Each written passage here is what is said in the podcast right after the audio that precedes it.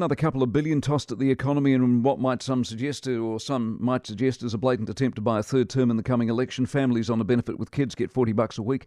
Sole parents almost 32. Students under 24 around about 20.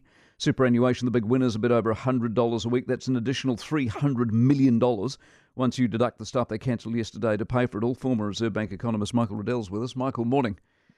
Morning, Mike. I despair and I'm depressed. Help me out here. This is a mess. It's a mess. It's a mess. It is, but I mean, bear in mind that you know the government and the Reserve Bank created the inflation. A lot of the spending is just what's written in statute. Every year, if there's seven percent inflation, your welfare benefits get increased by roughly seven percent. Um, so my reaction to it's a little bit different from yours. Mine is that it's um, stuff that was automatically going to happen anyway, dressed up as a big political event. Um, the, the, stuff that's new in that package is the U-turn on policy, where a few years ago they said, look, let's change indexing benefits from indexing to inflation to indexing to wages because wages rise faster. Mm. Uh, then this year, wages rise less than inflation, so they switch back to indexing to inflation. Um, that alone is costing another 300 million. That's permanently lifting the real level of um, welfare benefits, um, and you know that, that, just seems quite unfortunate in an environment where um, it's easy to get jobs um, and where productivity has been lagging badly. Exactly. You can't years. have a country, Michael, where the worker gets less than the beneficiary. It doesn't no, work.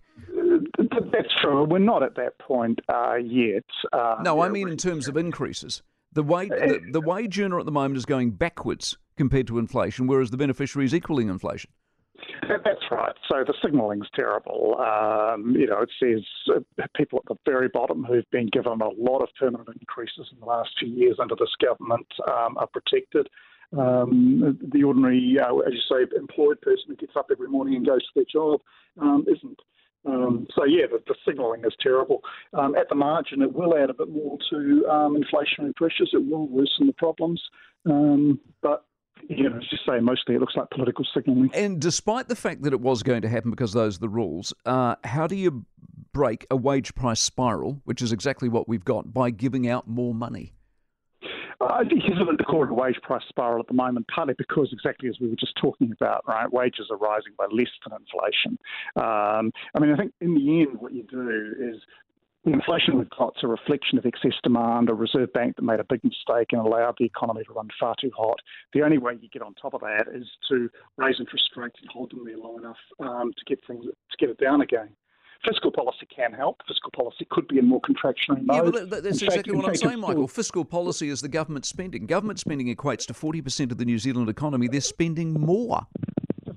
Say, and you know, of course, the opposition are no better. I mean, a week ago we had National falling over themselves to look, promise more um, childcare subsidies. Um, it's one thing or the other.